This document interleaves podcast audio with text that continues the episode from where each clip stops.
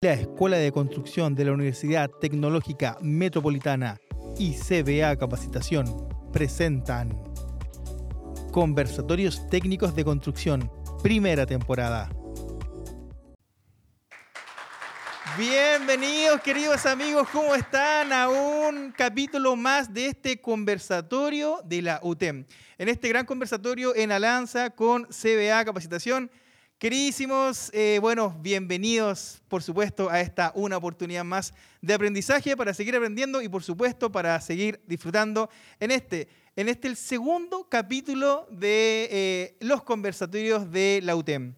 Amigos míos, quiero partir el día de hoy primero agradeciendo. ¿A quién vamos a agradecer el día de hoy, muchachos? Por supuesto, a las empresas y a las personas que hacen posible esta actividad para que todos aprendamos.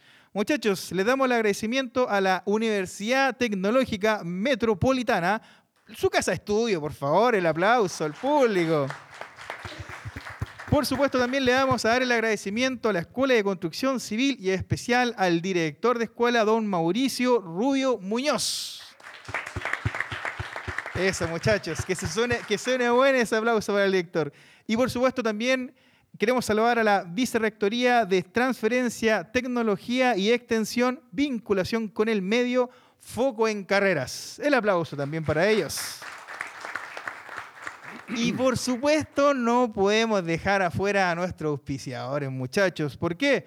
Porque el día de hoy nos acompañan CVA Capacitación, los mejores cursos de capacitación para los profesionales de la construcción y, por supuesto, nuestros amigos de CVA Consultora, Marketing Digital, Producciones Audiovisuales y Podcast, que hacen posible esta actividad el día de hoy. Así que un gran aplauso, muchachos, para los auspiciadores también de este evento. Chicos, les tenemos un temazo el día de hoy. Por eso están estos señores acá a mi lado, que ya los vamos a conocer y vamos a sacar todo lo que podamos sacar. Pero antes les quiero comentar lo que vamos a hacer el día de hoy. El día de hoy vamos a hablar de las startups. ¿Alguien ha escuchado hablar de lo que es una startup? A ver, levanten la manito. ¿Alguno por ahí de ustedes? ¿No? Bueno, hoy día lo vamos a ver porque quizás, solo quizás, hay algún corazón de startups en este público. Vamos a hablar de las aplicaciones que están en el rubro de la construcción. Vamos a hablar de los desafíos de la transformación digital en nuestro rubro. Y, por supuesto, haremos una visión de en qué estamos. ¿Somos profesionales constructores de costumbre o estamos a puertas de ir por ese cambio? Así que esto y mucho más, muchachos, el día de hoy en el conversatorio de la UTEM. Ahora sí que sí, muchachos, vamos a ver con todo, porque hoy día la organización le puso bueno. Hoy día tenemos invitados de lujo y puedo decir, bueno, la sesión pasada también, obviamente, no vamos a hacer ninguna diferencia entre una y la otra, pero por lo menos hoy día hay buenos invitados, chiquillos. Así que ya van a hablar y ojo, porque van a aprender un montón. Muchachos, desde el fondo tengo al señor Robinson Fuentes, constructor civil y CEO de la empresa Calidad Cloud. El gran aplauso para Robinson. Y a su derecha tengo al señor Jorge Prieto, ingeniero civil y gerente comercial de INQSOL. El aplauso para él. Y por supuesto, muchachos, no podía faltar, no hubo cómo bajarlo al escenario. Hoy día me llamó en la mañana, me dijo, no, yo quiero estar. ¿Por qué? Porque va Robinson y va Jorge, necesito hablar con ellos, me dijo. Así que bueno, le hicimos el espacio el día de hoy. Y a su compañero, muchachos, graduado de la UTEM también, Juan Pablo Quintana, ingeniero constructor de la UTEM, consejero de la CSI, constructora Almarza y Díaz y, por supuesto, administrador de obra y gerente de proyectos. El aplauso para su compañero de casa, Juan Pablo Quintana. Así es, muchachos, ¿ah? Después de la edad de él van a terminar igual que él, haciendo podcast. Ya, muchachos, y bueno, partamos con lo que nos convoca el día de hoy para no perder tiempo y entrar de lleno. Vamos a partir primero, muchachos, conversando acerca de las startups. Ya ustedes no sabían de qué era, vamos a preguntarle lo primero y quiero partir la pregunta con don Robinson antes de entrar en materia. Por favor, defínanos en simple, ¿qué es una startup? Muchas gracias a todos los presentes. A ver, una definición amplia, lo de startup hoy día. Podría ser un emprendimiento que toma escalamiento en el tiempo de cualquiera sea su naturaleza, pero con un fin tecnológico. ¿Bien? Ese es el objetivo final de una startup. Ahora, una startup orientada a la construcción es un poco distinta porque en el fondo tiene que tener el potencial de escalamiento en un nicho que ya es acotado por el origen de la startup, que en el fondo es construcción. Por lo tanto, hoy día... a la empresa a la cual yo represento, somos una startup que perfectamente nos podríamos definir así, pero con un fin tecnológico para la construcción. Es decir, una empresa con una base tecnológica para el rubro. En el fondo, eso, o sea, esa es como una definición breve, en el fondo, de una startup. Una empresa quizá escalable rápidamente y quizá tecnológica. Con base tecnológica. Ya, sí. Ese es como el requisito. Exacto. Esa es tu definición de startup. Sí, o sea, en el fondo es una definición muy genérica, muy más que mía, es una definición general, pero en el fondo es eso. Sí. Ya, súper, quedémonos ahí nomás. Jorge, ¿cuál es tu definición de startup? ¿La misma? ¿Se asemeja un poco? ¿Varía en algo? Es igual, pero con la diferencia en que está de moda el concepto startup. Antes de eso eran empresas nomás. O sea, si uno piensa en empresas como Microsoft o Sonda aquí en Chile, tomando el punto tecnológico que mencionó Robinson, ellas también habrían sido startups en su momento. Navarro cuando inventó Sonda o Bill Gates o Steve Jobs cuando inventaron sus respectivas empresas, también partieron igual. Partieron en muchas de estas empresas gringas de grandes plataformas, partieron en un garage haciendo con el computador un par de intentos. Y empezaron a escalar y encontraron que el mercado respondía favorablemente, por lo tanto en ese momento fueron startups. Pero llega un punto en que ya deja de ser startup y startup se entiende más todavía en la parte inicial. Tú hablas de escalamiento, hay que pensar que la startup, si lo miramos desde el punto de vista fiscal o legal, cuando la empresa deja de ser una microempresa o una pequeña empresa y pasa a ser una mediana empresa o una gran empresa, ya no corresponde que se llame startup. Startup precisamente viene el concepto de start, o sea, de partir, de cuando partir nace. Iniciar. O sea, cuando en los primeros 2-3 años, Corfo te diría que una empresa vieja tiene 5 años. O sea, una empresa con 5 años ya es vieja, para Corfo ya no clasifica en la categoría startup, vas a otra categoría, por lo tanto… La categoría siguiente es Scale Up. Claro, entonces, esa es el paso siguiente. Ahí sí que estamos más perdidos, ¿no? Claro, entonces, es lo mismo, pero con un fin de venta es un poco más alto. Claro, entonces startup yo lo dejaría, es aquel emprendimiento cuando nace y referido a sus primeros 2-3 años de vida. Después de eso, del tercer año de vida, dependiendo cómo le haya ido, si es que murió o si siguió adelante, puede que cambie de nombre y sea directamente una empresa. Hoy día hablar de Corner Shop como una startup sería ridículo, ¿te fijas? Sin embargo, en sus inicios sí lo era. Por lo tanto, startup se refiere a cualquier emprendimiento que estés haciendo, sobre todo con base tecnológica, enfocado en alguna industria en específico y para resolver algo. El salto es generalmente más de $1 millón anual de facturación. Si la empresa de nacimiento, una startup, factura más de $1.800.000, más de $1 millón, ya pasa a ser catalogada como una scale-up. En el fondo, de ahí para adelante ya empiezan las otras curvas hasta que finalmente algunas llegan al famoso unicornio, que en el fondo son… ¿Unicornio? Cosas raras. Muchísimas. Los unicornios son cosas raras. Oye, chiquillo, y parto con Robinson primero. Entendiendo que tú eres constructor y tu Calidad Cloud es una aplicación que ayuda a la gestión de la calidad de un proyecto. Hoy en día está mucho más grande de lo que partió, pero cuando partió, partió como una solución a qué. O sea, ¿cuál era tu visión cuando partió tu startup? O, bueno, no sé si ya será startup o no, pero ¿cómo partió tu visión? Entendiendo que hoy en día también tenemos jóvenes quizás que están como tú cuando partiste, con una idea, con un sueño. ¿Qué es lo que buscó resolver al principio y qué es lo que está resolviendo hoy en día Calidad Cloud? Es una buena pregunta. Cuando salí de la universidad hice mi práctica como cualquiera de todos los que estudiamos construcción y me tocó vivir el proceso en una empresa grande en ese momento donde no había nada de control de calidad y empezaron a hablar de las normas ISO. Entonces empezaron a incorporar checklists, protocolos, papeles y no había nada de eso, no había un amigo a quien llamar y decir como te estoy hablando hace más de 15 años atrás. Yo tengo 40 años, en el fondo me veo un poco más cabro chico, pero tengo 40 años.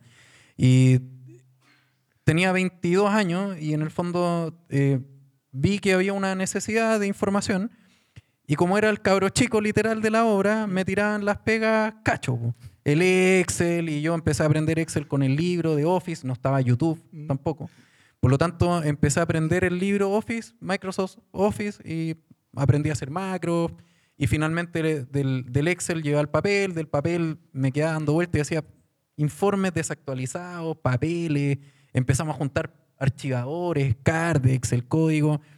Y siempre me quedó dando vuelta que el Excel podía ser una solución. Yo no tenía idea de informática, ¿ya? No tenía idea.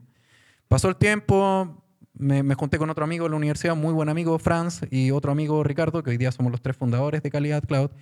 Y entre varias cosas nos fuimos a estudiar afuera. Franz andaba en Alemania estudiando informática, su posgrado. Yo había terminado otro posgrado entre medio. Ricardo estaba terminando otra carrera. Y dijimos, no queremos trabajar en una empresa. Esa fue la primera conversa que tuvimos así. Ya, buena. Trotando. De hecho, estábamos haciendo deporte. Dijimos, probemos qué podemos hacer. Yo les conté, les dije, mira, yo en la construcción veo que hay una necesidad que puede ser esta. Ricardo, que digitalizar protocolos, así de simple. Esa era la idea inicial. Ricardo tenía más cercanía con el mundo minero y queríamos hacer algo como para las palas mecánicas, crudas, y estábamos entregados. Dijimos, al primero que le resulte algo, allá vamos. Y me resultó más cercano al mundo de la construcción. Presentamos el proyecto en una empresa y no teníamos nada. Esto es chistoso, no. Aparte de la idea de la plataforma, yo les decía, no, hay que hacer una plataforma, no un Excel. Usamos un lenguaje de programación muy básico que se llama Joomla, que era como el PHP pirata. Y no cachábamos de informática, nada. Entonces, armamos un formulario, se lo presentamos al gerente de innovación de una empresa, que ya era raro que tuviera gerencia de innovación, te estoy hablando hace 13 años, y le encantó la cuestión. Y nos dijo, ¿lo presentaste como una maqueta? Le presentamos protocolo. La idea de digitalizar todo el control de calidad, que ellos tenían el despelote entre checklists, que uno le metía una variable en una obra, después querían hacer una medición estandarizada, nadie sabía nada, le cambiaban los textos, metían columnas en los Excel, todo lo que pasa con el Excel. Y finalmente nos compraron la idea, no sabíamos cómo venderlo, no teníamos idea de cómo hacerlo, no teníamos root de empresa, no teníamos nada. Yo era un perfecto desconocido en el mundo de la empresa. Tuvimos que partir donde el suegro de Ricardo, que era abogado, nos dijo, ya, mira, hay que hacer una empresa. No estaba tu empresa en un día tampoco, no existía. Así que, pucha, sociedad de pan, conservador, RUT, ya tuvimos RUT, mandamos la cotización, no sabíamos cuánto vender, empezamos a preguntar por aquí y por allá. Y así parte Calidad Cloud, que no tenía nombre. Le pusimos sistema de gestión integrado de no sé qué, sígico, no sé cuánto. Después le pusimos Construction Cloud, que hoy día ese nombre lo ocupa Autodesk. Imagínate, te estoy hablando hace 12 años, nosotros decíamos, no, Construction Cloud. Y así empezamos como a avanzar en el tiempo. Después yo ya me empecé a llamar a otros compañeros de carrera que ya estaban insertos en el mundo de la construcción. Y así se empezó a masificar y en un año teníamos 3 clientes. Empezamos a incorporar a Franz, que era el informático. Y Franz nos dijo, ¿qué están haciendo con esta cuestión? Esto está todo malo, hay que hacerlo todo de nuevo. Y ahí empezamos a armar algo que hoy día ya es un monstruo gigante. Hay 12.500 usuarios en Calidad Cloud. 7.200 proyectos han pasado por nuestra plataforma. Hoy día lo ocupan en toda Latinoamérica, en distintos países. O sea, pasaste la etapa de startup. Sí, hace rato. Ah, bueno. Tenemos más de 1.000, tenemos 1.097 proyectos hoy día activos, hoy día en construcción. Y bueno, en el tiempo se te van dando distintas cosas, pues de la calidad dejamos de solo el nicho de la calidad y nos fuimos al control de hormigón, al control documental, que todo va de la mano con el control de calidad en el fondo. No. Oye, pero hay algo que me dio la atención, porque viste la necesidad de que cuando tú llegaste a esa obra no había nada, no había protocolo. Pero no ha cambiado mucho la cosa. No, habían protocolos, pero ojo con esto, porque en algunas constructoras no ha cambiado mucho la cosa. No, por eso seguimos vendiendo. Y no hay nada. Por eso seguimos vendiendo. Juan Pablo, cuéntanos desde tu experiencia, desde el cliente de aplicaciones como Calidad Cloud. Del usuario. De usuario. Ya, ¿cómo es tu visión y cómo esto te ayuda, partiendo por una de calidad, después vamos hablando de la otra, cómo esto te ayuda el día a día?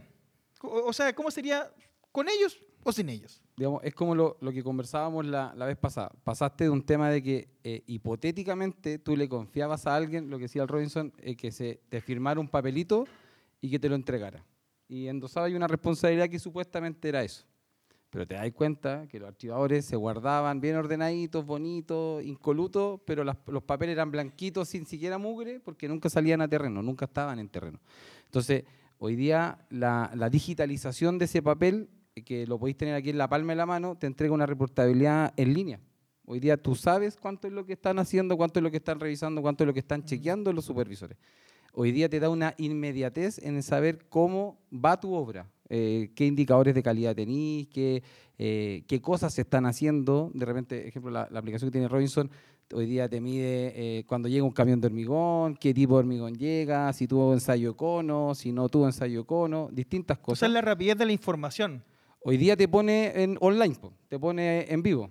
¿Cachai? Es como cuando estáis viendo el noticiario en la tarde y sale un extra. El extra de la obra es que llegó el camión de hormigón. ¿Cachai? Y todos saben que llegó el camión de hormigón, que le hicieron el ensayo, cuánto dio el cono, si era el hormigón que correspondía, no lo era, si tenéis que rechazarlo.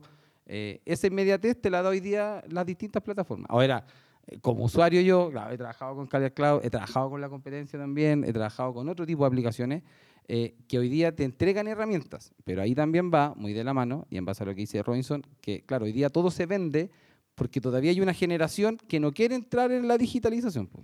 ¿Cachai? Entonces, y una gerencia que no la quiere pagar. Es que no, digamos, no sé si es por no pagarla. Digamos, por ejemplo, Jorge ha tratado de con mi jefe vender su sistema mucho tiempo. Y Jorge pues, lo puede contar con el CR que hoy día ha tratado de entrar con el tema.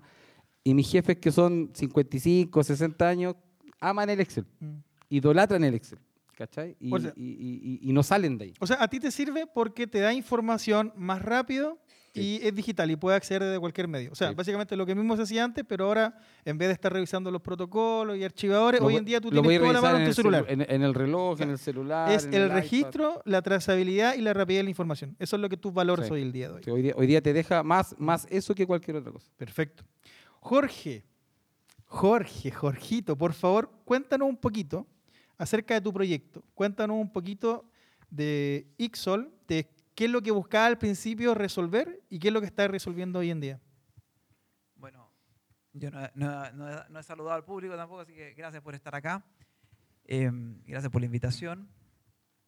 Nosotros, cuando partimos con esto, partimos también, igual que Robinson, buscando mejorar un proceso que existía y que, a juicio personal, se hacía en forma deficiente. Y eso era básicamente el control de moldajes en obra.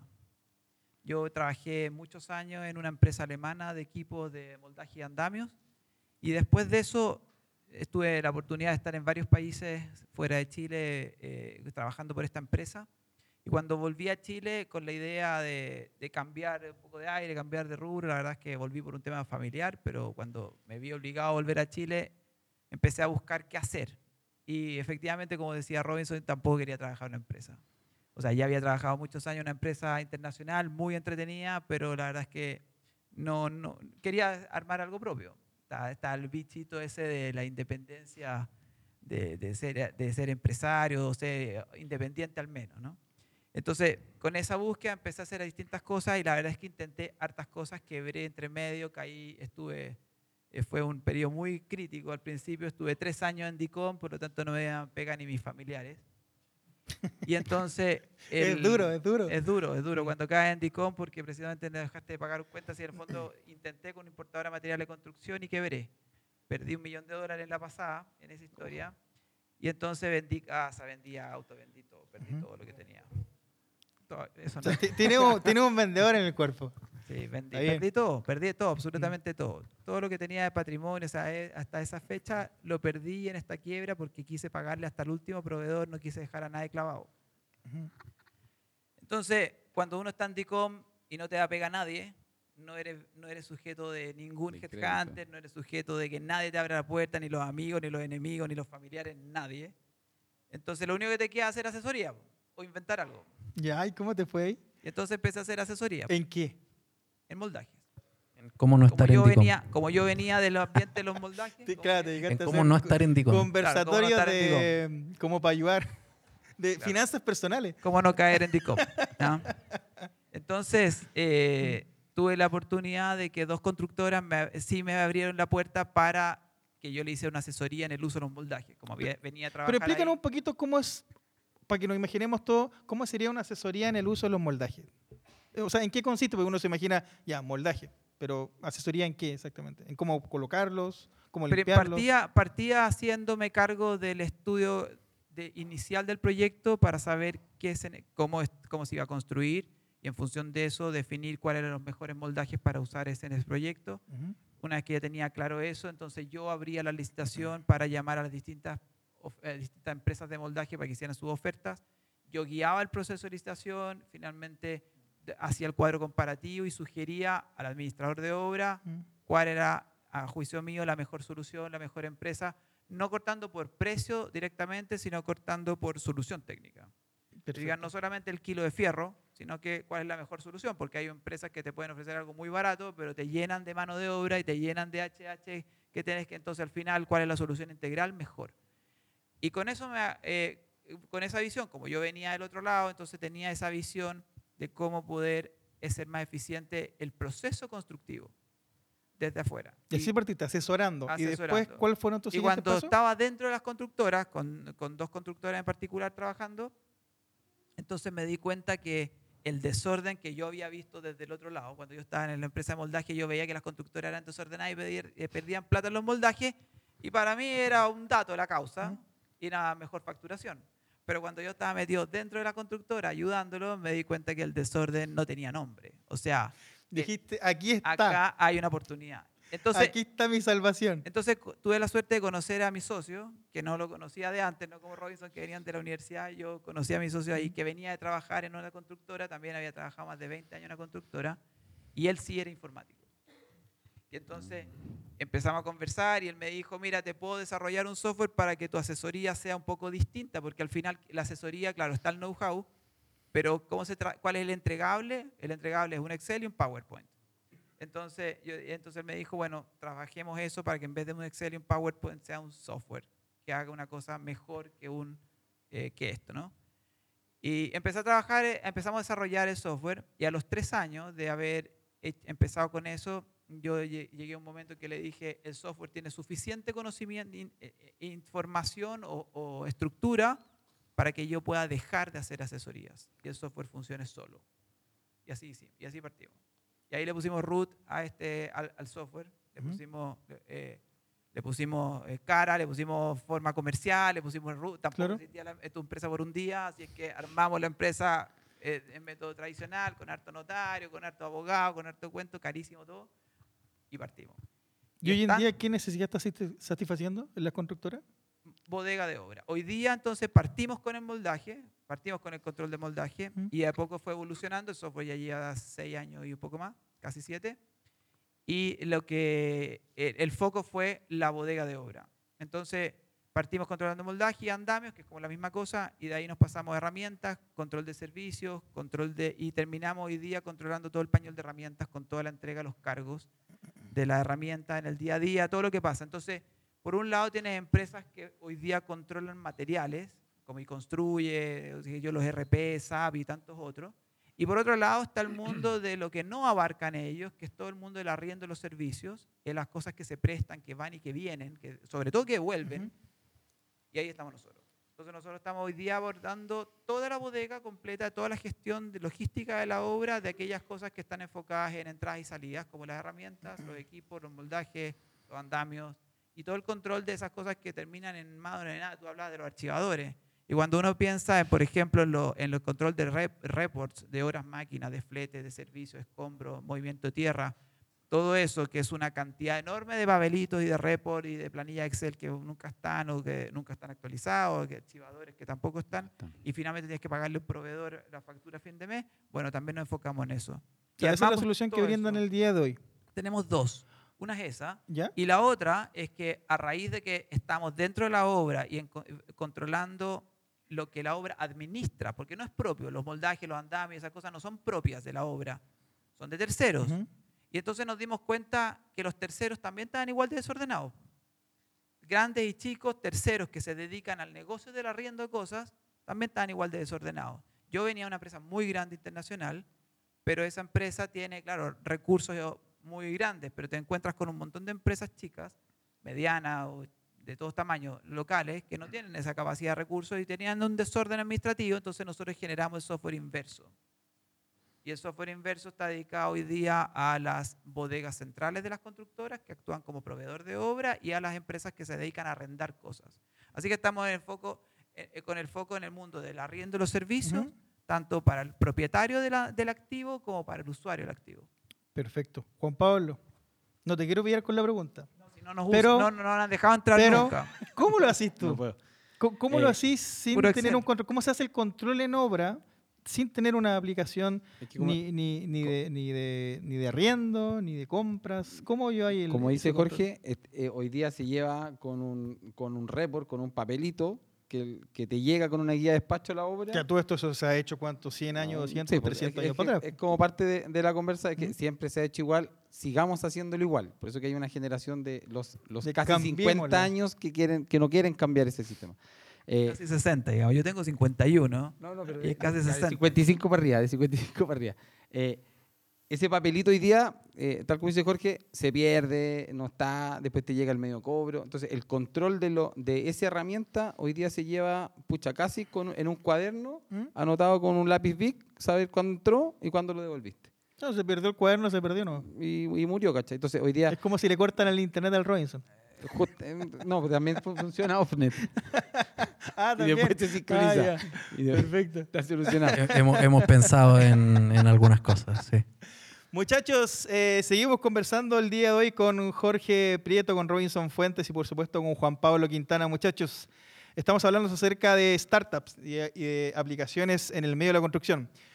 Vamos a una pequeña pausa comercial para saludar a nuestros auspiciadores y ya estamos de vuelta. Estamos presentando Conversatorios Técnicos de Construcción, primera temporada. La Escuela de Construcción de la Universidad Tecnológica Metropolitana y CVA Capacitación saludan a todas las empresas participantes de esta, la primera temporada de los Conversatorios Técnicos de Construcción. Saludamos a nuestros auspiciadores. CVA Capacitación, los mejores cursos de capacitación para los profesionales de la construcción. CVA Consultora, marketing digital, publicidad, podcast y audiovisual. Queridísimos, seguimos aquí compartiendo la conversación en el segundo bloque de este conversatorio de la UTEM en alianza con CVA Capacitación. Amigazo, estamos compartiendo con Jorge Prieto de INQSOL, con Robinson Fuentes de Calidad Cloud y por supuesto con el dueño de casa, don Juan Pablo Quintana, alumno de la UTEM. Muchachos, bueno, sigamos compartiendo y sigamos conversando. Hablemos ahora un poquito, ya que nos conocemos y sabemos de qué son cada empresa, cómo partieron y qué están solucionando el día de hoy. Hablemos un poco de los desafíos de la transformación digital, de los desafíos. Pero antes de partir con los desarrolladores, quiero partir con una persona de obra. Según tú, Juan Pablo, cuál es tu mirada de los desafíos que tenemos como transformación digital los constructores? En la transformación digital hay que salir un poco del paradigma que tenemos hoy día, sobre todo nosotros, desde el punto de vista de que se nos está metiendo mucho una herramienta que es buena, pero que no es la gran solución, pero es una de todas las que podemos ocupar, que es el BIM. La recomendación mía es como no enseguecerse en que es la gran alternativa, es una de las alternativas. Yo estoy en una obra, la aplicación de Robinson es súper buena, hay otras aplicaciones que también son súper buenas, pero nosotros no trabajamos en el día a día con el BIM, nosotros no construimos todavía, no tiramos los cubos de hormigón con el BIM. Entonces, yo entiendo que es una tecnología que llegó, que va a haber una ley y todo el tema, que es un gran desarrollo, y lo conversamos la vez pasada, ahí teníamos como temas diametralmente opuestos con Roberto, en que hoy día el constructor, y sobre todo nosotros los que somos de esta universidad, somos más prácticos. Necesitamos tal vez una herramienta como la de Jorge, una herramienta como la de Robinson, que nos permite esa parte técnica llevarla a la realidad, hablar en un discurso concreto con el viejito. Hoy día el viejito tiene que saber qué es lo que tiene que hacer en terreno, ¿cachai? No saca nada con decir, jefe, es que mire, como el Star Wars, que yo digo, oye, le apretáis un botón y sale el edificio aquí, se proyecta, el edificio bonito, pero hay que construirlo, hay que llevarlo a la realidad, y se hacen con manos, ¿cachai? Entonces, hoy día el BIM es el botón, miráis el modelo y lo revisáis. Pero esa no es la gran herramienta. La herramienta son ustedes. Ustedes tienen que pensar en utilizar la aplicación de Robinson, cómo la ocupan, en qué parámetros le dan, cómo pueden perfeccionar la lista de chequeo, cómo pueden revisar el tema, cómo reportan. Y ese es un tema súper importante hoy día, cómo informan. ¿Cachai? Uno que se sienta en el escritorio necesita números súper claros. Yo soy el señor de los números. Yo necesito saber que mi obra me pasan 100 lucas y tengo que hacer rendir las 100 lucas. ¿Cómo? Con ustedes. Pues ustedes van a estar en terreno. Ustedes tienen que ayudarme a hacer que la cuestión funcione. Oye, pero como desafío propiamente tal, partamos por la parte de gerencia. Hay interés de gerencia de las constructoras, de sus futuros jefes, por incluir la parte digital en sus procesos. Por ejemplo, hay interés, bueno, ya Robinson nos contaba que muchas empresas ya tienen el servicio de Calidad Cloud, por ejemplo, pero debe ser una muestra de todas las constructoras que hay, no el 100% de las constructoras en Chile. ¿Cómo veis tú la transformación digital? Porque, como ya lo dijimos hace un rato, hay mucha gente que dice, oye, pero si las pirámides se construyeron hace muchos años, los edificios se siguen haciendo hace 100 y 200 años, y no van a cambiar porque dicen, pero ¿para qué si esto funciona? ¿Cómo está ese bloqueo desde arriba? Porque al final, para que haya una aplicación en obra, no es responsabilidad del viejo, ni de la oficina técnica, del administrador. O sea, es gerencia la que decide si comprarlo o no comprarlo. ¿Cómo está ese bloqueo hoy en día? Hoy día hay una generación que es la que tenemos con Robinson, la de los 40, 45, los que nos movemos por ahí, en que estamos promoviendo el tema para que los un poquito más grandes evolucionen en el tema de la digitalización. Ahora, ellos hay que demostrarles con evidencia tal vez más que concreta que la cuestión funciona. Para que sea rentable. Para que, claro, para que el número siga siendo el número. Uh-huh. Y hoy día ahí, para que tampoco se asusten, una aplicación, en algunos casos, es más barata que tener un profesional. Y hoy día hay gerentes que toman esa decisión por eso mismo. Hoy día tal vez una aplicación, una licencia de Robinson en una obra, la pueden, entre comillas, reemplazar una oficina técnica y tener solamente a cargo el profesional de terreno, pero necesitáis un interpretador de los indicadores. Entonces, es todo un tema complementario. Por ejemplo, mis jefes toman decisiones de que ojalá con la menos inversión saquéis la gran rentabilidad. ¿Pero tus jefes se meten a la aplicación hoy en día? Hoy día no. ¿O te dejan aquí la aplicación nomás? Las aplicaciones de cada uno de nosotros. Cada administrador ve su tema. Ah, pero gerencia no es que te esté revisando las aplicaciones, las listas de chequeo, no, nosotros, el tema del arriendo. Por nosotros siguiéramos ocupando el sistema de papel. Ya, listo. Me queda claro para gerencia. Ahora para abajo. ¿Cómo está la transformación digital del supervisor para abajo? Mis equipos son todos bajo 30 años. Uh-huh. Por lo tanto, son millennials. Por lo tanto, son del iPhone, son del Android. No se complican. Entonces, no se complican, lo llevan. Entonces, hay que habilitarles cosas para que puedan ayudarme a entregarme el número que yo necesito. Ahora, son cosas que uno mismo inventa, uno mismo usa, trata de hacer alianzas estratégicas con algunas personas y trata de ir constantemente capacitándose en temas de vanguardia nomás. ¿Cachai? Pero es la voluntad de uno como profesional. O sea, ¿tú crees que con equipos jóvenes funciona la cosa? Pero sí. ¿Qué pasa si hay un equipo mayor? 45, esas constructoras que tienen equipos mayores. Cuesta un poquito más, pero en definitiva al final lo asumen de que pueden entrar en el tema. Pero, o sea, se dan cuenta que les sirve. Sí, pero también depende del profesional. Si el profesional no quiere, no va a entrar nomás, porque él va a creer que lo van a reemplazar. Ahí es donde está el tema de que existe. Esto va a ser mi pega. Eso es lo que pasa. Oye, pero preguntémosle a los muchachos. Robinson, ¿alguna vez habrá alguna aplicación que reemplace a algún profesional de obra? No de obra, de los A ver, espérate, porque ¿qué hace la oficina técnica? El estado de pago. La oficina técnica usualmente hace los estados de pago, revisa los planos, ver listas de chequeo. ¿Pero algún día existirá el cargo de asistente de oficina técnica de una aplicación, por ejemplo? Puede ser. ¿Y que el cerebro sea un software? No sé si la respuesta es tan tajante como sí lo van a reemplazar, pero sí creo que pueden optimizar labores y tiempos. Por ejemplo, hoy día, por estadísticas que tenemos de nuestros usuarios, en base a encuestas que hemos hecho también a nuestros clientes, generalmente nuestra aplicación reduce el tiempo administrativo entre 7 a 9 horas semanales de un profesional de obra, trabajo administrativo.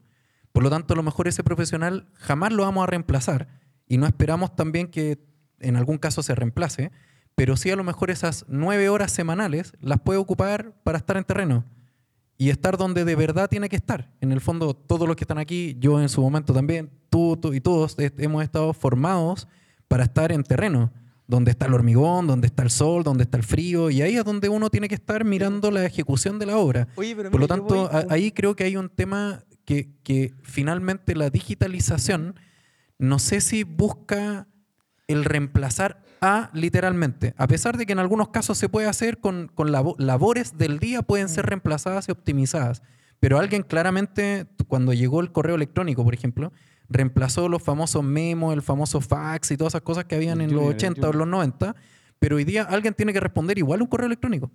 No reemplazó a nadie, en el fondo no hace la automatización, no Gmail no responde un correo por ti. Por lo tanto, en el fondo, nuestras herramientas digitales son tal y cual como suena su nombre, una herramienta digital, tal como el taladro en su momento era una herramienta mecánica que ayuda a perforar mucho más rápido que a mano. Bueno, en el fondo un software ayuda justamente a eso. Eso corre para todas las líneas, no corre solo para la construcción. Entonces, en el fondo, las herramientas digitales están pensadas para optimizar los tiempos de las personas en relación a lo que están haciendo día a día. Pero ¿qué pasa en el caso de lo siguiente? Porque hoy en día, por ejemplo, una persona, si alguien va a revisar un tabique, va a ver una plancha, y lo primero que va a decir, a ver, los tornillos de la plancha por fuera van a 15 centímetros y por dentro van a 25. ¿Qué pasa cuando haya una cámara de estas que hay 360 y que esa labor de pensar o analizar ya la haga un software? ¿Se puede o no se puede? Hoy día se puede. Hoy día hay cámaras que miden cosas con inteligencia artificial. Y te diga los puntos, esto está bien, esto está mal, porque exacto, al final tú le cargas la información. El pero está en que alguien tiene que instalar esa cámara para poder medir en algún momento ese tabique, el tabique al lado, el tabique del otro lado, el tabique de arriba. Entonces ahí necesitamos el operador de cámara. En el fondo van optimizando, van evolucionando los cargos. En algún momento la oficina técnica, hace 10 o 15 años atrás, la labor era salir a obra y tomar avances de obra. Justo. Hoy día las empresas que tienen software de tecnología de medición de avance, no es que nadie tenga que medir el avance, pero en el fondo hoy día ya no bajo con el papel, lo anoté en mi cuaderno, lo bajo al Excel, el Excel arma en el reporte y lo mandan a alguien que ya está desactualizado. Hoy día lo toman con la aplicación y van llenando el avance. O sea, en el fondo siempre igual vas a necesitar a alguien. Tú hablaste del BIM. El BIM siempre va a necesitar a alguien. La herramienta BIM que elijas, Revit, Vincolab, cualquier software que elijas con metodología BIM necesita operación de ese modelo. Y necesita que alguien piense, tú también lo acabas de decir, alguien tiene que ser pensante en el fondo en el ocupar esta herramienta. El Excel no reemplazó a nadie. El Excel optimizó en su momento. Ahora que te quede mal un Excel ya es otra cosa. Oye, pero ¿sabes qué? Me está dando vuelta la idea de la cabeza. Igual sería entretenido. Bueno, tú dijiste que ya debe estar, o alguien ya lo debe estar desarrollando, como alguna app que me diga, que sea un control de calidad, que sea como un ingeniero constructor y que me diga si eso está bien o está malo. ¿A cuánto estamos de eso? Tú que estáis trabajando en esta área ya. Digamos, yo sé que hoy día no está parametrizado el tema, pero sí hoy día existen aplicaciones que te hacen el seguimiento de cómo va quedando un recinto o un departamento. Tú podís medirlo hoy día con puntos georreferenciados, con unas cámaras especiales 360. Con las 360. Y todo lo demás. Uh-huh. Con unos lentes también que uno los puede medir. Hoy día esa herramienta está. Lo que no está es hacerle tal vez el seguimiento para que te diga que esté bien o no, o complementarlo tal vez con una aplicación de calidad. La única manera que podrías hacer una comparación digital con lo real es que ocupes algo que se llama Digital Twins. En el fondo, el gemelo digital tiene que quedar diseñado y confeccionado de tal forma que lo que hace la aplicación es tomar el modelo digital y ver si es que efectivamente lo que está en el modelo digital está exactamente igual en el modelo real construido. ¿Qué ocurre? Que para poder tener un Digital Twins de buena calidad, en el fondo necesitarías tener un BIM o un modelo 3D con una categoría de un lot 500. Un lot 500 es una profundidad de hasta el alambre amarrado en el fierro. Eso hoy día yo no lo he visto en ninguna empresa, en ninguno de los viajes que he tenido, en ninguna de las ferias que he ido, en ninguna parte. Nomás. Por lo tanto, la única manera de que tú puedas comparar algo digitalmente con la realidad es a través del famoso Digital Twins o la realidad virtual o todas estas cosas que te ponen lente y un montón de cosas. Pero en el fondo no hay una herramienta. Siempre vas a necesitar de alguien que mire, que evalúe, que compare, que diga, oye, el software no se equivocó, ¿no? Es muy poco probable que hoy día se equivoquen los software cuando están muy bien construidos, pero en el fondo es como... no sé si hoy día la tecnología digital busca reemplazar a profesionales. Yo creo que lo que hay que hacer es que las escuelas de construcción evolucionen en torno a la digitalización, que creo que ahí son conceptos diferentes. Yo creo que primero que le alcancen, porque esto se arrancó. O sea, la digitalización o lo que están haciendo ustedes va 50 años adelante y las escuelas van 50 años atrás. Bueno, eso es justamente lo que no puede pasar. Por ejemplo, hoy día hay empresas como Drone Deploy Internacional, ponen un perro robot que recorre la obra y captura fotos 360. Hoy día yo veo gente que se compra cámaras 360. Digo, ¿para qué te compras una cámara 360? Si hoy día hay servicios que son cero riesgo, no muere nadie. Mete un perro de los robots adentro y te aseguro que en un año recuperaste la inversión. No murió, el perro no muere, no es un accidente. En la Cámara de la Construcción se habla todo el día de las tasas de fatalidad, la tasa de accidentabilidad. O sea, esto va mucho más allá de lo que uno creería en el solo sentido de decir, vamos a meter tecnología. No, pensemos en que la tecnología rentabilice. Yo creo que las escuelas de construcción tienen la obligación hoy día de estar a la par en la parte tecnológica. O sea, si es que, no sé, en algún ramo, desconozco los ramos que hoy día manejan en las escuelas, pero si no hay un ramo de software para la construcción donde veas Extraction Site, Drone Deploy, no sé, Procore o Construction Cloud o las soluciones locales, INQSOL o cualquier otra, si sales de la universidad y no tienes idea de lo que te estoy hablando ahora, en el fondo yo creo que ahí hay un cuestionamiento como que va más a la base. Herramientas BIM. Hay poco competitivo porque, por ejemplo, imagina que llega un colega de los muchachos de una empresa constructora. Llega alguien a la obra de Juan Pablo. Y Juan Pablo le pregunta, oye, ¿conocís Ixon? ¿O manejáis Cloud? ¿Nivel usuario? No. ¿Qué pasó? Va a llegar otro que va a decir que sí. ¿Quién va a quedar trabajando? Eso es justamente la labor. La alianza, yo creo que la importancia, de hecho también lo que estaba proponiendo Juan Pablo era este mundo de hacer nichos entre las empresas privadas y las universidades, que se da muy poco. O sea, por lo menos se está dando ahora acá con ustedes y nosotros, entonces es bueno que se hablen ese tipo de conversaciones para que los alumnos entiendan de que una cosa es cómo te enseñan y otra cosa es cuando tú salgas al mercado, vayas a chocar con una puerta y te das cuenta, lo digo a modo personal, de que cuando yo salí y supuestamente era Mateo, me iba bien, pero después salí a cubicar un plafón y no sabía lo que era un plafón. Entonces, ahí donde uno se choca con la puerta. Déjame acotarte algo. Aquí hay varios temas que quedan un poco pendientes de mencionar. Lo primero es que para poder hacer una innovación tecnológica y transformación digital, tienes que conocer cómo se hace hoy día y atreverte a pensar distinto. Ese pensar distinto significa, por ejemplo, ustedes mencionar, yo ahí discrepo con Robinson en algunas cosas que dijo, por ejemplo, dice, hay cosas que el mail no reemplazó a nadie, el mail reemplazó a muchísima gente, reemplazó a todas las secretarias de partida. Por culpa del correo electrónico, las personas dejaron de pedirle a otra persona, que era una secretaria, que le hiciera la carta, y ahora la misma persona empezó a hacer su propia carta y empezó a imprimir su propia carta. Y al que la llevaba igual, cuando al correo desaparecieron todos los juniors. Claro. Desaparecieron toda la gente. Yo ahí tenía 10 años, no me acuerdo. No importa, pero existieron, en la prehistoria existieron. Los mensajeros existieron. Entonces, toda esa gente desapareció. Sin embargo, a nivel macro, el trabajo no disminuyó, sino que aumentó y no se reemplazó gente. Pero entonces es súper difícil y hay que tener claro que hay que hacer el análisis y separar lo micro y lo macro. O sea, cuando yo pienso en la señora Juanita con nombre y Ruth que trabajaba en tal lugar, ella por culpa de la computación perdió la pega, por culpa del correo electrónico, por culpa de la impresora, por culpa de muchas cosas perdió la pega. Pero a nivel macro hay mucha más gente hoy día trabajando gracias a que existe la informática a lo que había antes. Porque tú dijiste antes que hay que reconvertir los oficios, los cargos, efectivamente. El gallo que va a poner la cámara, ese gallo no es el carpintero. No. Pero el que pone la cámara, él solo la coloca. Hay otro que la opera, hay otro que la fabricó, hay otro que la diseñó. Hay una empresa, no sé, en China, en Japón, en alguna parte, que la fabricó y la diseñó. Te fijas, hay mucha más gente metida ahí.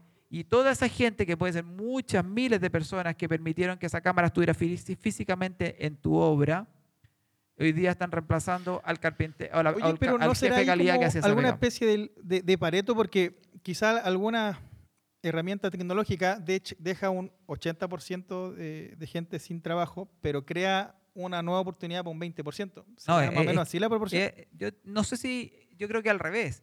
Hoy día queda mucha menos gente, pero lo que pasa es que hay que mirarlo a nivel macro, porque cuando el problema eres que tú eres el desempleado, o como me pasó a mí, que en el fondo, y eres tú el que está con problemas financieros, eres tú el que, o tu mamá, o tu tía, o tu hermano, o tu amigo, o cualquier compañero tuyo, con nombre y apellido, tú dices, claro, este gallo perdió la pega por culpa de lo que la reemplazaron por una máquina.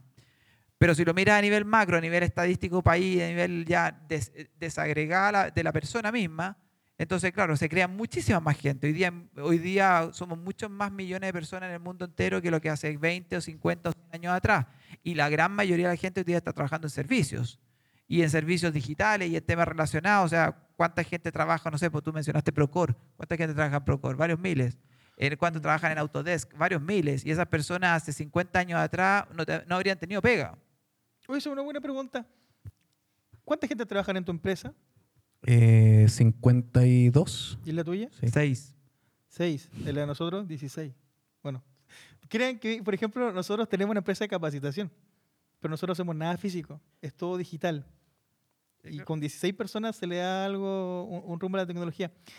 Pero, por ejemplo, vamos a un caso más puntual. Por ejemplo, el típico carrito del supermercado. No, la cajera del supermercado.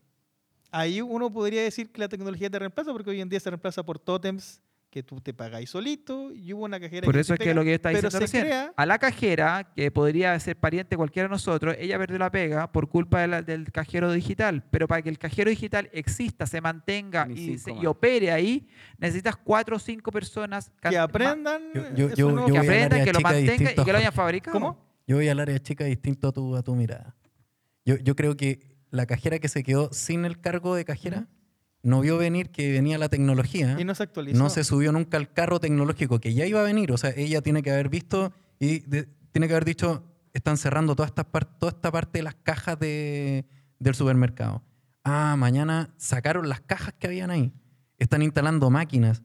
No se capacitó en el uso de esas máquinas y en ser la supervisora de ese patio, porque hoy día uno pasa por esa caja no y hay 3 o 4 supervisoras que probablemente eran ex cajeras. Entonces, en el fondo, no evolucionó en su cargo. Y hoy día yo creo que en la construcción pasa eso. El que se queda sin trabajo en una obra porque llegó el carro la digitalización es que no lo vio venir y no se quiso subir.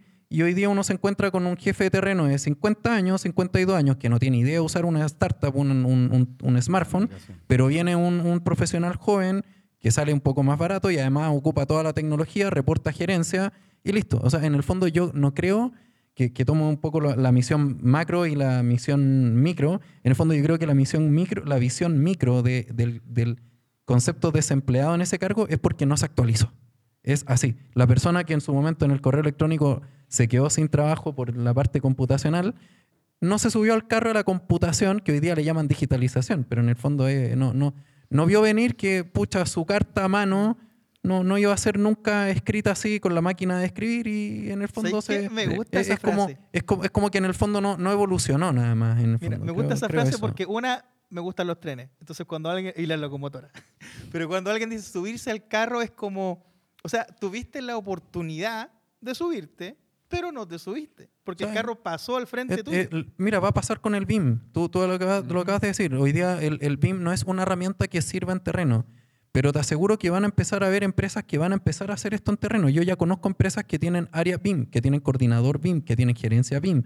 Entonces, cuando tú estás dentro de esa empresa y tú estás diciendo, yo no quiero aprender BIM, va a llegar el momento que no te vas a dar cuenta y que el proyecto siguiente va a partir con un equipo full BIM. Y tú no te subiste a ese carro nunca. Entonces, el primero que le van a decir es, amigo... No, me sirve. No, ¿usted aprendió a ocupar Revit? No. ¿Aprendió a ocupar Vincolab? No. ¿Aprendió a ocupar, no sé, AutoKI? No. ¿Ocupa algún software? ¿Se ha certificado en algún? No. Entonces, en el fondo, el primero que dicen, no me va a servir. Esto es igual como, mira, yo siempre saco este mismo ejemplo. Mi abuela ya no está en este mundo, pero hace un par de tiempo tenía 85 años y me mandaba WhatsApp. Mi abuelo no. ¿Qué te decía? Y mi abuelo se sentía aislado de la familia.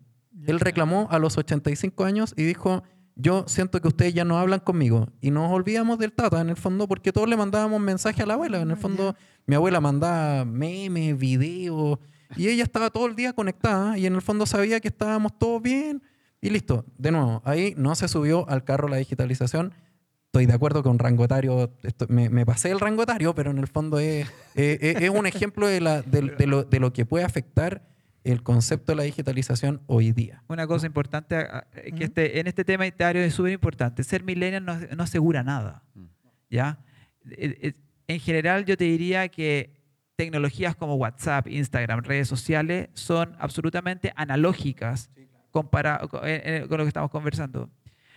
Yo te diría que cualquiera de los que aquí pueden salir diciendo yo manejo el iPhone, manejo no sé qué, el Android, porque me manejo bien en las redes sociales, son absolutamente analfabetos digitales. No tienen ni idea lo que es la transformación digital en la construcción. La transformación digital en la construcción implica pensar distinto el proceso constructivo, y las soluciones de software que nosotros estamos generando hoy día son herramientas para lograr ese pensar distinto, herramientas para que te ayudan a reportar mejor, más rápido, más eficiente, sin errores, online, lo que tú quieras. Pero son herramientas. Cuando tú implementas una herramienta digital en obra, en construcción o en cualquier proceso, tienes que pensar distinto. Y un ejemplo súper básico, que no es de la construcción, pero en el caso del banco. La mayoría de los que están acá no van al banco y hacen todo en forma digital. La herramienta fue pasar a una plataforma web donde tú hoy día haces transferencias, transacciones, depósitos, etc. Pero la herramienta hizo que el mundo girara distinto. La gente no vaya al banco, no gastas tiempo en ir al banco, no gastas tiempo haciendo cheques, como se hacía antes. Hay un montón de procesos que cambiaron. Entonces, la herramienta es importante, pero lo más importante es pensar distinto. Y ahí tú preguntabas delante quién eran los detractores en la construcción. Y yo te diría que los principales detractores son los cascos blancos en la construcción. De acuerdo con los Jorge. Principales detractores de la construcción son los administradores de obra, los gerentes, los visitadores, los jefes, los jefes de oficina técnica, los jefes. Lo quieren. Todos los cascos blancos son los principales detractores. Tú decías, tú le echabas la culpa adelante a tu jefe, pero hay un montón de constructoras en que el administrador de obra no quiere, el jefe de obra no quiere, y se transforman en complotadores contra la tecnología. ¿Por qué no quieren? ¿Por qué no quieren? Yo te diría, primero, porque muchos temen perder la pega a cambio del software. Muchos temen que la implementación de un software aumenta el nivel de control que hay sobre ellos. Y el feudo. Y aumentar el control significa perder propiedad sobre la información que yo tengo. Si yo tengo un Excel y te lo paso cuando yo quiero, con la información como yo quiero, y si tú me lo pides ahora, igual te digo, no, miren, lo tengo desactualizado, te lo mando mañana, y me da tiempo para arreglarlo, para hacerle no sé qué cosa. O por último, apuesto que se te va a olvidar, y así no tengo que enviártelo. Entonces manejo yo la información, y en la medida que yo manejo la información aseguro mi pega. Y tú no me vas a despedir si tú eres mi jefe, claro, porque yo soy dueño de la información que tú necesitas. En la medida que mi información está en una nube, yo quedo expuesto a que tú prescindas de mí en cualquier momento, porque la información es de la empresa. Y ese es un tema súper importante entender. Que la información que se genera en una empresa, en una obra en particular, ya que estamos en la construcción, la información no es propiedad de la persona. La información es propiedad del proyecto y, en último caso, de la empresa, dueña del proyecto. El software es la herramienta y el software la maneja, pero en el fondo la información no es personal. No. La información de los cubos de hormigón que estás poniendo en tal parte y si quedaron bien o quedaron mal no es propiedad de la persona que está desarrollando la planilla o que está llevando el control. La información es de la empresa. Entonces, la persona que está ahí se transforma en un detractor muchas veces de la tecnología, porque siente que el entregar esa información y dejarla en forma pública hace que esa persona sea vulnerable y sea prescindible en el tiempo. Les puedo contar una anécdota de lo mismo que está hablando Jorge, exactamente lo mismo. Un día yo llegué a presentar una empresa, el software, Calidad Cloud. ¿Listo? Feliz, listo. Yo encontré que fue una súper buena reunión. Y uno de los dueños de la empresa me dice, oye, yo no creo que tu aplicación sea tan buena. Toma. Porque no la tienen todas las empresas y tengo colegas, amigos que tienen otras empresas que tampoco la ocupan. Entonces, si fuera tan bueno, lo ocuparían todo el mundo. Por ejemplo, yo le compro un iPhone a mi hijo y mi hijo lo ocupa ahora mismo y lo empieza a ocupar ahora ya y lo disfruta. O sea, tu software no es exactamente igual como un iPhone. Entonces yo le dije, perfecto, tu hijo lo ocupa impecable, pero ahora graba todo lo que hace en la pantalla tu hijo con el smartphone. Graba a todo lo que entra, graba todos los videos que ve, graba todos los mensajes que manda, graba todas las fotos que saca, todo lo que hace, y que una vez al día te llegue un video de todo lo que hizo en la pantalla a tu correo electrónico. Pregunta, ¿tu hijo va a ocupar el iPhone? Ustedes lo ocuparían, ¿no? Oye, ahora tenéis que llamarlo y decirle. Entonces, que eso pasa con los software. Pasa exactamente igual eso con los software. En el fondo, cuando el administrador de obra, el jefe de terreno dice, me están colocando una grabadora en mi smartphone, en mi auto, un GPS que graba todo lo que hago, todo por dónde ando, lo que me muevo, y no le tengo que enviar nada a nadie para informar en qué van, porque me pueden estar auditando ahora. Ese es el mayor problema. Por eso estoy 100% de acuerdo con lo que dice Jorge. Hoy día uno de los mayores rivales en la transformación digital son aquellos profesionales que no tienen esa visión colaborativa, donde el mundo hoy día es colaborativo, donde hoy día las plataformas ayudan a ser colaborativo tu equipo de trabajo, que la información transite, la información es abierta. Estoy totalmente de acuerdo con la información es de la empresa, no es tuya. Por lo tanto, en el fondo, los que no entienden eso son los que justamente ponen rivalidad a esto. Cuando partimos con la tecnología móvil en terreno, nuestros principales rivales, palabras de gerente incluso, eran los capataces. Me decían, ¿cómo le voy a entregar una aplicación móvil a un capataz de fierro que tiene un dedo del porte de una botella y que no tiene huella digital, no tiene nada, no puede ocupar esto? Por lo tanto, en el fondo, nosotros íbamos a terreno y teníamos que capacitar respecto a cómo usar un tablet o cómo usar un smartphone. La tecnología se masificó, llegó WhatsApp, llegaron las redes sociales, nunca más hicimos una capacitación de un dispositivo móvil. Y hoy día, cuando nosotros llegamos a capacitar ahora, el primero que empieza a ocupar la herramienta son los capataces.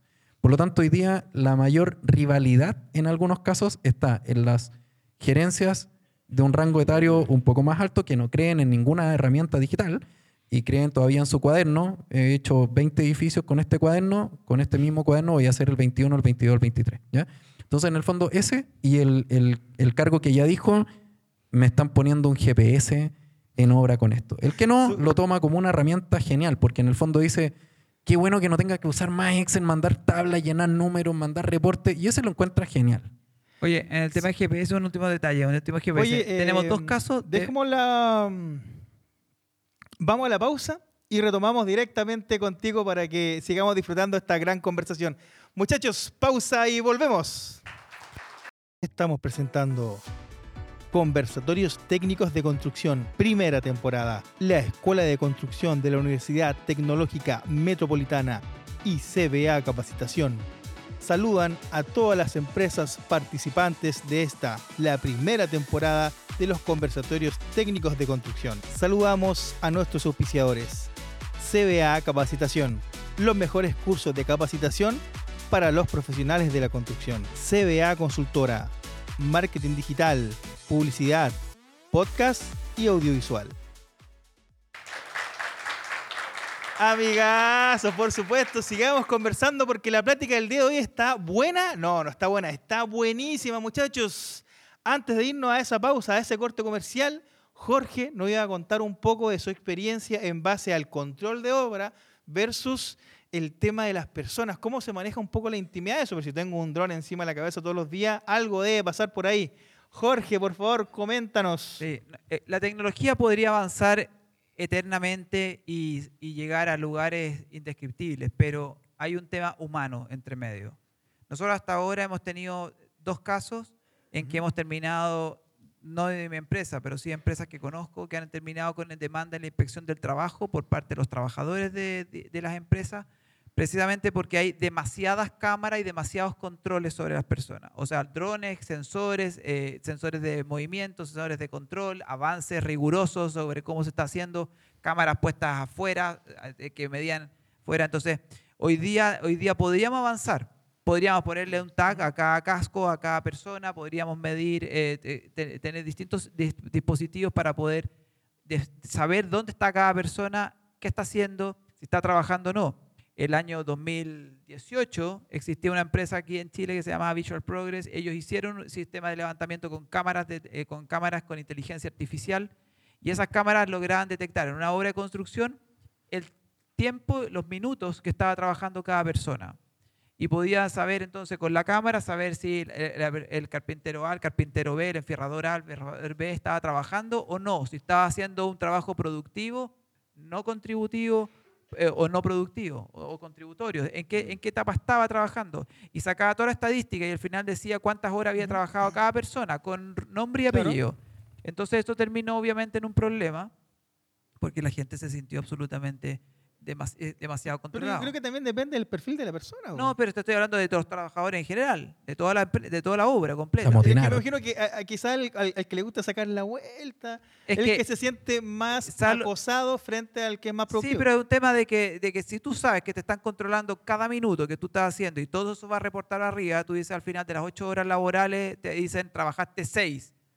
Y bueno, las otras 2 es porque caminé, porque fui al baño, porque no sé qué, toda la historia, qué sé yo. Claro. O sea, si ocupáis la información para eso... Es que, claro, es que la información una vez que la tienes, la puedes aplicar como quieras, según tu criterio. Entonces, ahí es donde el criterio podríamos decir que alguien le decía, usted va mucho al baño, ¿eh? Sí, claro, por supuesto. De hecho, hubo un caso famoso en Chile hace tiempo en que los baños estaban fuera del área de trabajo y para salir al baño tenías que pasar por una puerta magnética con tarjeta magnética. Y entonces cuando salías al baño de tu área magnética se paraba el tiempo de las 45 horas que se trabajaba en esa área. ¿Pero el control era para controlar la obra o para controlar las manos de obra? Es que depende de lo que tú quieras. Cuando tengas la información, tú decides cómo usas esa información. Hoy día la tecnología no es problema. Hoy día, 2023, no es problema la tecnología para captar cualquiera de estas cosas. El tema es cómo la usas y cuáles son las consecuencias de usar esa información. Entonces, esto hace que hay gente que está más propensa y gente que está en contraria a la implementación de tecnología. Cuando tú quieres avanzar en algo, ¿hasta dónde llegas? O sea, piensa hoy día que tú podrías controlar, como te estaba diciendo recién, podrías controlar cada minuto de cada trabajador en una construcción. Eso existe, la tecnología está. Pero la pregunta es, ¿qué haces con esa información? ¿Para qué la vas a usar? ¿La vas a usar para mejor productividad, mejor rendimiento, para evitar errores y así se los vas a vender a los trabajadores? Y los trabajadores por su parte van a sentir que tú estás controlando y no lo estás dejando pero ni pausar un minuto. Entonces esa disyuntiva te pone límites éticos, límites morales, límites claro. De usuario. Legislativos incluso. Legislativos, claro, que te llevan a tener problemas con la inspección de trabajo, con sindicatos si existe, etcétera. Entonces, es muy cuidadoso porque el problema tecnológico no existe el problema tecnológico hoy día. El problema es cómo usas la información que estás generando. Entonces, el desafío que tenemos nosotros a nivel de empresas de software, por un lado, es lograr integraciones útiles. No existe un software que haga todo en un solo botón. No existe. El día que exista eso, todos para la casa.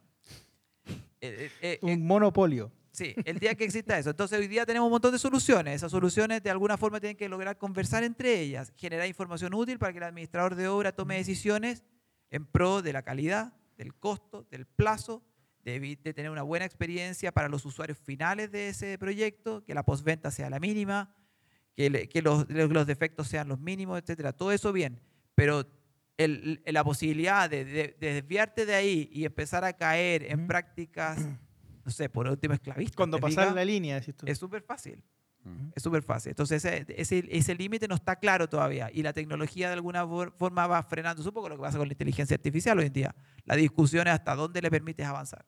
Perfecto. Oye, Juan Pablo, y bueno, hemos tocado hartos temas interesantes el día de hoy, pero me imagino que van a haber preguntas. Sí, ¿Tenemos preguntas del público el día de hoy en base a lo que hemos conversado? Tenemos una pregunta. Y en base a lo que decía Jorge, tanto para Robinson como para Jorge, es que ¿de qué manera las aplicaciones hoy día la podemos interpretar su ocupación en que nos ayudan a aumentar la productividad? ¿Cómo lo podemos traducir a que efectivamente estamos apuntando a que la productividad puede ser mayor? Y ¿de qué forma visualizan en la ejecución del día a día el uso de estas aplicaciones? ¿Cuál es la verdadera ayuda que le puede prestar en los distintos ámbitos que se mueven ustedes? Perdona, yo te diría que el primer cambio es pasar del Excel, que se considera un medio analógico, a una plataforma o un sistema en que no tiene errores matemáticos. Ese es el primer cambio que estamos viviendo hoy. Tanto Robinson como nosotros y todas las demás plataformas, hoy día te están diciendo, sal del cuaderno digital, porque WhatsApp, Excel, con todo el respeto que se merecen eso, son analógicos para efectos de lo que estamos conversando. Entonces, sal de ahí y empieza a trabajar en un sistema. El sistema tiene la gracia en que no tiene errores matemáticos, por lo tanto, todo el tiempo que uno gasta construyendo una planilla Excel, y preocupándote de la fila, la columna, la tabla, la fórmula que sumó, que no restó, etcétera. Eso lo dejas de lado y entonces te ahorras, tú decías, 6-9 horas a la semana de administrativo, que en el fondo es construir una planilla Excel. En mi caso hemos logrado medir eficiencias de hasta media hora al día por persona en los trabajadores de la construcción, en cada uno de los cientos de trabajadores que tienes, precisamente porque no están haciendo temas administrativos, que lo estás haciendo con una planilla Excel, con un Word, con un PowerPoint, etcétera. Entonces, ese es el primer trabajo que estamos haciendo hoy día. Entonces, eso, bienvenido, porque todos van a tener mejor capacidad de tiempo, o sea, mejor tiempo para poder pensar, para poder gestionar. Si la ley de las 40 horas resulta, entonces que sean 40 horas efectivas y la gente a las 40 horas se puede ir para la casa habiendo hecho la pega, ¿te fijas? Ese primer paso es lo que se está cumpliendo hoy día. ¿Qué viene para después? El desafío grande. Súper. Siguiente. Sí, es una buena pregunta porque la mayoría de los software tratamos como de pensar en mejorar la productividad de alguna u otra manera.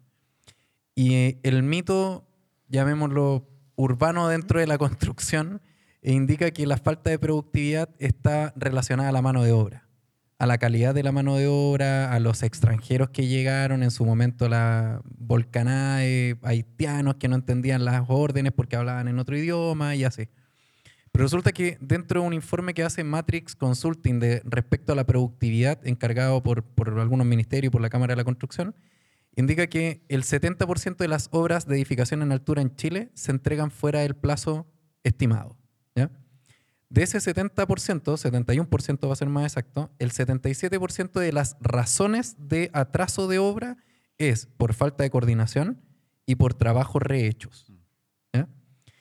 Si nosotros vamos al doble clic de trabajos rehechos, en el fondo uno podría decir, bueno, ¿por qué paso por una obra y escucho un cango? ¿Ya? O sea, todos pasan por una obra y escuchan el sonido del cango, en el fondo es el sinónimo del que están demoliendo. Y uno dice, bueno, ¿estamos construyendo o estamos demoliendo? Por lo tanto, la demolición generalmente se da porque no hay alguien tomó una decisión incorrecta dentro de la obra, que puede ser por falta de la versión correcta del plano, porque un RDI no está con su respuesta ok, porque el calculista no respondió a tiempo y alguien tomó una decisión igual en obra, porque el jefe de terreno dijo, no, vamos a esperar al arquitecto a que venga y le vamos a dar nomás, y justo hizo todo lo contrario, ¿ya? Entonces, en el fondo, eso hoy día es labor de los software, visibilizar ese problema. Por ejemplo, cuando tú tienes un RDI que la tasa de respuesta es de 4 días después de que lo envías, eso es visibilizar una información que es grave para ti como constructora. Es decir, una respuesta, no sé si todos entienden lo que es un RDI, un requerimiento de información. Cuando hay algo que falta en la obra y no está claro en la documentación, en un plano, en la especificación técnica y todo. Entonces, siento que esa variable de coordinación, de falta de respuesta, trabajo rehecho, que son el 77% de las razones de los atrasos de obra, no tienen que ver con la mano de obra. Es decir, un 12% de acuerdo a este informe tiene que ver con mano de obra y otro 7% a otras razones que son logísticas y el restante a variables que son muy de la obra, el clima, Jugo Chile, que los panamericanos, que son muy menores, ¿ya? Oye, entonces, en el fondo, creo que ese dato es súper clave para que nosotros como empresas de tecnología para la construcción entendamos que nuestro producto está enfocado a un segmento adentro de la obra y no a todos adentro de la obra. En el caso de Jorge apunta un poco más a la optimización del recurso humano dentro de la obra porque evita que hagan una fila para retirar cosas. En el caso de los software de gestión mejoramos la comunicación y creo que eso es clave hoy día. Sí, ¿no? Y eso. Buen dato te pegaste, 70%. Ya sabes, muchachos, hay harto por hacer. Una más, Juan Pablo. Una más. Ya, la otra. Dice de Vicente. Dice, ¿qué tan difícil es adquirir alguna de sus aplicaciones? Y si existen algún tipo de curso o especialización o capacitación que entreguen para la ocupación de sus aplicaciones. La quiero complementar. Si necesitan, como nosotros hacemos capacitaciones, plataformas, cosas por el estilo, cuenten con CVA. Así muchas que gracias. Nosotros masificamos también el tema, así que... Aceptamos transferencias, tarjetas de crédito, nada. De hecho, ahí está la modelo con Transbank. Tenemos la máquina de Transbank, todo si quieres la tengo acá. No. No, es fácil adquirir Calidad Cloud para una empresa. Tenemos precios que son más baratos que el papel de lo que te gastas hoy día en hacer todo el trabajo que tienes que hacer con Calidad Cloud. Por lo tanto, basta con que quieran cotizar y listo, están los precios incluso públicos en varios de nuestros videos y todo. Y certificarse o aprender a ocupar Calidad Cloud desde nuestra línea es muy fácil. Pueden entrar a nuestra página web calidadcloud.com. Ahí hay un banner que dice certificación gratuita. Y ahí en ese mundo hay un set de videos que son casi 18 horas de capacitación y learning, donde puedes aprender a utilizar todo Calidad Cloud completo, todos nuestros módulos, todo el software, y das pruebas en línea y obtienes un certificado si es que apruebas esas pruebas en línea con un sobre un 80% de aprobación. Por lo tanto, con eso tú ya sales con un certificado dentro de tu escuela, de tu egreso, que hoy día curiosamente pueden ver puestos de trabajo en LinkedIn donde dice profesional de obra que maneje, no sé, Revit, Excel avanzado, lo típico, y Calidad Cloud. O sea, en el fondo eso hoy día uno se lo encuentra, a nosotros nos pasa constantemente, y ya van casi 2.500 profesionales de construcción certificados con nuestra plataforma. Eso es gratuito, así que todos lo pueden hacer en cualquier momento, profesores, alumnos, lo que sea. ¿Cómo se llama la web? CalidadCloud.com. Así que ahí nos pueden encontrar y ahí está toda la información. Ahí saben el dato. Oye, y por el otro lado, INQSOL. ¿Tenemos alguna...? Igual, porque yo le copio todo a él. Bueno, pero lo bueno dicen que se replica. Sí, es cierto. Yo sigo el modelo de él. La verdad es que me gusta mucho. Es una empresa mucho más antigua la de él que la mía. Así que yo voy aprendiendo lo que va haciendo Calidad Cloud, y la verdad es que hemos hecho en la línea lo mismo. Tenemos nuestros tutoriales en YouTube, tenemos los cursos, tenemos certificación. El sistema es 100% web, es todo online. No existe software hoy día. El software de escritorio, eso es de la prehistoria. Oye, ¿y cómo accedemos a ese material? O sea, ¿en tu web? Todo está en INQSOL.cl, que es la página web mía, INQSOL.cl. INQSOL significa innovación que soluciona, así que la Q es una que, ¿de qué? Innovación que soluciona. Y eso es INQSOL.cl. Y ahí están los tutoriales, los PDF, los manuales, el sistema se contrata, la forma de contratación es simple. Nosotros tenemos también esto web, tarifas fijas, simples. Y tenemos un curso de certificación que no es tan evolucionado como el de Calidad Cloud, pero vamos para allá, en esa línea. Y tenemos los profesores, están los tutoriales, está todo el material en PDF, en video, y siempre disponible para responder consultas. Perfecto. Queridos amigos, bueno, ya vamos cerrando la actividad del día de hoy. Nos queremos despedir. Vamos a dar unas palabras al cierre, por supuesto, pero... tenemos que darle el agradecimiento, muchachos, a la Universidad Tecnológica Metropolitana, a la Escuela de Construcción Civil, a la Vicerrectoría de Transferencia, Tecnología, Extensión y Vinculación con el Medio, con foco en carreras. Y, por supuesto, a nuestros auspiciadores del día de hoy, CVA Capacitación, concursos para constructores o profesionales de la construcción, y, por supuesto, CVA Consultora. Si quieres tener tu propio podcast, tu video, tu imagen empresarial, cotiza con nosotros. Hasta luego. Ya, muchachos. Bueno, para finalizar, Robinson, bien breve. ¿Cómo sería tu mundo ideal de la construcción, o qué es lo que te gustaría desarrollar, no sé, pues a 5, 10 años, a 15 años, de cómo va a estar este nicho? O esa idea que tú tienes en la cabeza de, algún día, ojalá es que la construcción llegue a esto porque me gustaría llevar mi aplicación o mi sistema a esto. Me encantaría... que la construcción fuera un nicho digitalizado, como hoy día te lo puedes encontrar en el retail, en la industria automotriz, en distintas cosas. Hoy día el mundo automotriz, incluso te subes a un auto Tesla en Estados Unidos, bueno, están llegando a Chile también, y tiene es todo digital, es un computador adentro del auto. Se estaciona solo, maneja solo, frena solo. Hay taxis. O sea, en el fondo, también, sin chofer. Solo, sin chofer. O sea, en el fondo, sí. Me encantaría que la digitalización fuera una cultura, que la persona de una construcción no pensara en andar con su cuaderno, sus hojas en obra, porque creo que ahí hay mucha información perdida y mucho tiempo que se puede optimizar con cualquiera sea la plataforma. Ojalá que Calidad Cloud pueda evolucionar exactamente igual como el mercado lo necesita. Así lo hemos ido haciendo los últimos 10 años de trabajo, pero si no es Calidad Cloud o es otra en su momento, otra software de moda o lo que sea, que ojalá pudieran tener esa misma mirada de masificar, sobre todo Latinoamérica, que siento que hoy día en Latinoamérica estamos muy por debajo tecnológicamente que otros continentes y otros países. Nosotros, por definición de empresa, hasta por lo menos el 2025 no nos vamos a mover del continente latinoamericano, porque como CEO de Calidad Cloud y como parte fundador del software, siento que hay una misión de evangelizar en la digitalización dentro de Latinoamérica y luego pensar en otros continentes que ya partieron mucho antes. Por lo tanto, cuando hoy día incluso me han preguntado por qué Calidad Cloud no está en Estados Unidos, porque no queremos. Nosotros decidimos no, porque ahí ya hay mucho de todo. Entonces, en el fondo, creo que Latinoamérica tiene un nicho y, curiosamente, Chile, por experiencia, por vivencia, no porque sea chileno, pero Chile va liderando la cabeza de la digitalización. Hoy día te encuentras con que hay 10, 12 software en Chile que están posesionados dentro de Chile y 2 o 3 o 4 que estamos de a poco exportando hacia afuera. Por lo tanto, el vino partió igual, las paltas partieron igual, los arándanos partieron igual, y hoy día siento que tengo la labor como de evangelizar que la tecnología de la construcción sea lo mismo. Perfecto, eso. Robinson, muchas gracias. Jorge, misma pregunta, ¿cómo veis la construcción o cómo te gustaría verla en base a tu solución? A mí me gustaría la construcción no generando residuos, no contaminando el planeta. El tema del reciclaje es una cosa súper fuerte, sobre todo para la generación que está aquí acompañándonos aquí mucho más que para nosotros. El reciclaje, la huella de carbono, la sustentabilidad del planeta en general son variables que para nosotros eran opcionales, en el caso de las generaciones actuales son obligatorias. Y la mejor forma de que la construcción pueda aportar a eliminar la basura, a eliminar los residuos, a mejorar la sustentabilidad del planeta y todo, es eliminando, por ejemplo, el papel.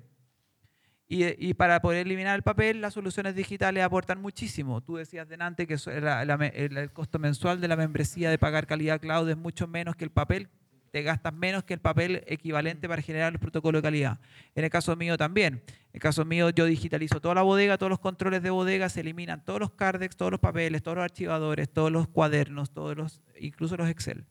Entonces, disminuimos fuertemente la cantidad de recursos que se necesitan a nivel físico, generamos menos residuos, generamos menos basura y por lo tanto la construcción en 2, 3, 5 años más podría estar perfectamente caminando de verdad en un proceso sustentable, con una economía circular potente, si es que logra digitalizar procesos, no eliminando personas, sino que digitalizando procesos. Muchas gracias, Jorge, por esa idea que es buena, es aplicable. Juan Pablo, conclusiones de lo que hemos conversado el día de hoy. Yo como para cerrar desde la visión del constructor que está hoy día usando las aplicaciones, los chiquillos, es que el llamado a usted es atreverse a meterse en esta brecha digital que nosotros, los que estamos como en la punta dando la pelea para avanzar, para inventar el camino para ustedes, tienen que llegar capacitados con contenido, con sustancia. No piensen que una aplicación es el gran método. Hay muchas más. El BIM no lo es todo. Vayan a explorar otros temas. Yo sé que está en boga, les meten el tema del BIM. Vayan a otros temas. El Robinson se lo dijo. Oye, el nivel de desarrollo ese que queremos ver, el alambrito que amarra el fierro, es prácticamente imposible. Va para allá. Sí, va para allá. Por ejemplo, yo les puedo decir, yo con el profe Mauricio estamos investigando sobre el tema de la realidad aumentada y es todo un mundo que se viene. Yo tengo 40 años, pero necesito pasarle el testimonio a alguien que tenga 22, 24, que quiera tomar después, que yo me quiero ir a vivir de la renta, entre comillas, ir al campo y no seguir construyendo, pero tengo que pasarle el testimonio a alguien. Alguien me tiene que reemplazar a mí. El administrador de 10 años más tiene que saber Revit, tiene que saber BIM, va a haber otro software que va a estar implementado. Entonces, ese llamado es para ustedes, ¿cachai? Hoy día la solución se llama BIM. Pero hay otras cosas más. Y nosotros habíamos puesto como tema que aquí pueden haber varios emprendedores como son los muchachos, ¿cachai? Pero tienen que desarrollar. Pero primero, como bien lo dijo Robinson y como también lo digo yo, hay que empaparse con harto barro los zapatos, colocar harto barro, cambiar harto zapatos y después empezar a ir desarrollando cosas porque no pueden partir de la teoría. Hoy día tienen que partir del sustento de lo que es la construcción. Así que ya lo saben, muchachos, a ensuciarse bien los zapatos con barro.